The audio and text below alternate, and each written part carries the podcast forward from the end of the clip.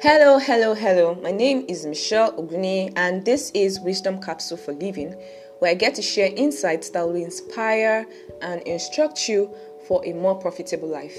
It is an audio series with eight episodes on amazing topics that would help you become a better person. On episode one, I'll be sharing with you on the subject of purpose. I titled it The Big Card Purpose. So I have a lot of people that, you know, ask me questions on a daily basis. Well, how can I know my purpose in life? Like, I want to discover my purpose. I am confused about life.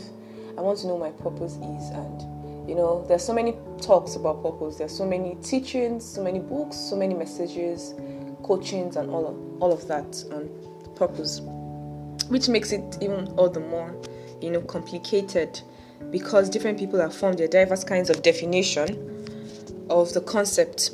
so, Let's dive a little into the definition of purpose. Purpose is simply the intent or reason behind a thing. Everything has a reason for cre- everything that you see on earth in the world. There's a reason for it. A chair, for instance, was created so that people can sit and relax.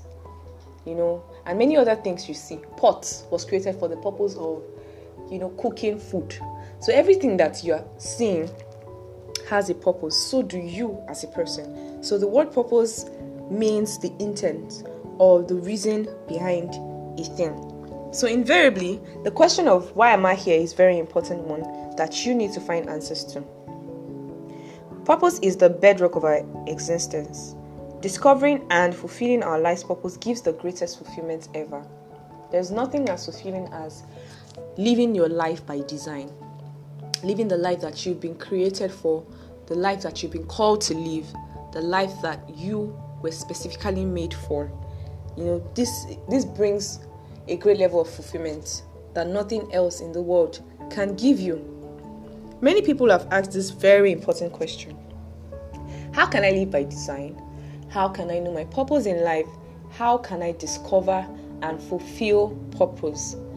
Before you find the specific answer to this question, it is very important to know that the ultimate purpose of man is to bring pleasure to God.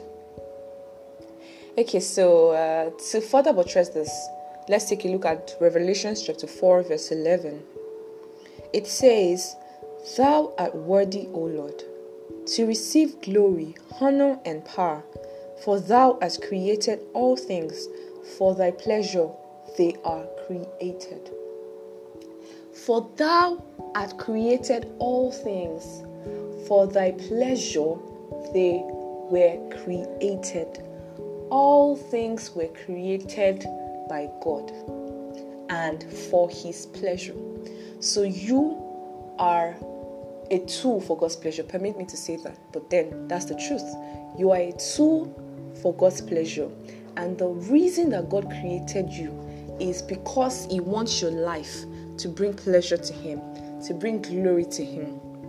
So every single day of your life that you you live in the consciousness of this truth, you're fulfilling purpose. Do you understand that? So every time you spend in fellowship, every time you spend doing the will of God, obeying the commands, living your life for Him, worshiping Him in spirit and in truth. You know, every time you go out there to win a soul, talk to somebody about Jesus Christ, you are fulfilling purpose.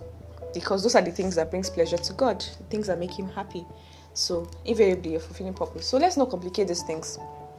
So many times people get to say, I want to know my purpose in life, I want to know what God has called me to do, and all of that. The question is, what daily steps are you taking in the fulfillment of God's will? What daily steps are you taking? How are you conscious of the truth in scriptures? How are you living your life every day to make God happy? How are you obeying the will of God? Spending time with Him in place of fellowship, you know, to know what is in the heart of God. All of these are part of, or all of these are really what the purpose is. Because you know, many times when people say, I want to fulfill purpose, they say it in a light of activities. Many people think that purpose is activities or based on what you do alone. Many people are so concerned about doing I want to do this, I want to do that, I want to do this, because they forget that there is a process of becoming. My mentor usually says something. She'll say that your being should precede your doing. Your being should precede your doing. That means who you are in the process is much more important than what you do. Than what you do. It's not that God is not interested in what you do. Of course, He is interested in what you do, but much more, He's interested in who you are. How much are you in alignment to His will? How much do you open up yourself to God for His use? You know, how much of, how much willing are you? Can God just, you know, have something in mind right now and He feels, oh, who is the person I can talk to that will be prompt to respond to me without delaying? So it's not just about doing, it's about your availability, how much God finds pleasure in your life. Now, there are specifics, that is, the peculiar assignments given by the Father, but they are interrelated. While you seek to discover the specific thing that God has called you to do, why not immerse yourself in doing God's will, which is not far fetched? It is written in scriptures. So, to some people, purpose means success, personal fulfillment, and so on. This is what many people live by but this is really not what it is. Some people, I've heard people say, you know, I smashed my goals, I'm living big. People get awards, they get accolades, they get recognition, and all of that, which are quite good and admirable. It's very, very, it's very good to have these things, but much more importantly, what is more more important is God's will. Yeah, how much we're living our lives according to His will. So, success is very good, and personal fulfillment is also equally important. But the truth is, the ultimate success in life is to hear these words Well done, thou good and faithful servant. Hmm, you have made me proud. I don't know about you, but these words are my greatest desires, my goal. That's the truth. Because when we the lives that we live here on earth, the things that we do, will determine whether we get these words or not. Because eventually we're going to give account of our lives. You know, every one of us will stand before God, stand before the judgment seat of Christ, and will give an account of every single thing that He gave to us.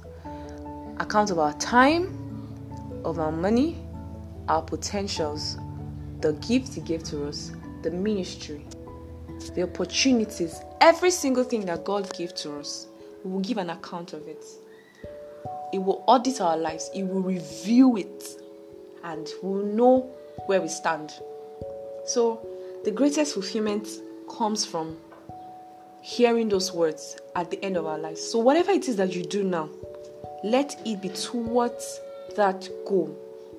So, yeah, having good success, good do well in your career, do well in your ministry, do well in your marriage, do well in your relationships, do well in your business. But much more importantly, there is an eternal goal. There is a much more eternal responsibility that has been given to every believer, and we must take hold of. So, this is our purpose in life that, you know, we please God and we receive the reward for our good deeds here on earth. So now the question is, how do I achieve this? It's very simple. By fixing your gaze on Jesus and your eyes on the prize. I remember when I was in school in my final year and I was just meditating on scriptures and I heard those words Fix your gaze on Jesus and fix your eyes on the prize. Those words were so real to me and I keep them in my heart every time every single time because there's always a tendency to to lose focus. Yeah, it's very possible that we get carried away. Life is full of so much of distractions. Your work is there, your business is there, your school is there, your relationship is there. If you're married, if you have children, there are so many legitimate things that could try to take our attention. And we have personal goals to personal ambitions. Someone like me now, I have dreams that I want to achieve. But I am always conscious of the fact that whatever dreams, whatever ambitions, whatever desires that I have must never stand in the way of God's will for my life. So, whatever it is that I desire must never superimpose the will of God. And this is the principle that I live by. This is the principle that I live by. God's will comes first before every other thing because it's easy to get carried away. And you see, the devil is quite smart because he knows that if he brings in some bad things, you will not fall for it. I mean, you've passed that level of falling for cheap, cheap things. So he brings legitimate things, legitimate, important things. These things are very important, so they are inexcusable. You will use those things to distract you and take your focus away from the assignment and the goal. And many people are carried away. So many people are carried away. So the best thing is to align our focus to God, asking God for the strength and the grace to keep our eyes fixed on the ball as we run the race. Because as we run, we are heading towards a destination. There is a goal that is set before us that we are running towards, towards the finish line, that we might reach there. What's the essence of running a race if you don't get to finish? So, much more than you run the race, it is more important that you reach the finish line. And the devil will do every single thing possible to stop you from getting to the finish line. So, you know, Hebrews chapter 12, verse 2 says that we should look up to Jesus, the author and the finisher of our faith. It says, Who, for the glory that was set before him, despised not the shame of the cross. He endured it. He didn't despise the shame. So he was ready. You know that even Jesus at some point was he was grieved and tempted. You know, Bible recorded that he was at Gethsemane and he was praying and sweating in agony. And those sweats were like drops of blood. And all he could say was, God, please let this cup pass over me. Nevertheless, at thy will. You see, Jesus is the perfect example for every believer. If he could do it, then you can do it. And that's why the Bible says that we do not have a high priest that can that has not been tempted with what we experience. So what you go through, you have someone who understands better how you feel. So you might be so weary and tired on this journey and you feel like I don't think I can do this anymore you know, I've lived all my life serving God. I spent so much time doing the things of God. I've lost so many opportunities. God, just I'm just tired. Let this cup just pass over me. I, I can't do this anymore. But then, whenever we're at the verge of giving up, we should always remember Jesus. Nevertheless, at thy will, God. The will of God must always superimpose our feelings and our desires. Our feelings will always get in the way because we are in the flesh and we're humans. That's the truth. We're in the world. So many things, many things come up. Many things come up. There are times you get weary. There are times you get tired. There are times you just want to give up. There are times you're running the race and you're exhausted. But then we need to draw strength from Him. Draw strength from Him.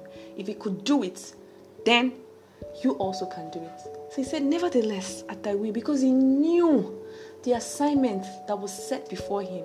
He knew that if he did not die, then his purpose would not be fulfilled.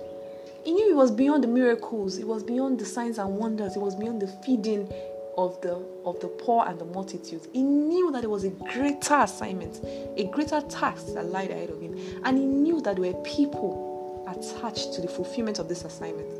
So he could not afford to give up. He could not. And he's our example. We must not look away from Him if we must fulfill our purpose here on earth.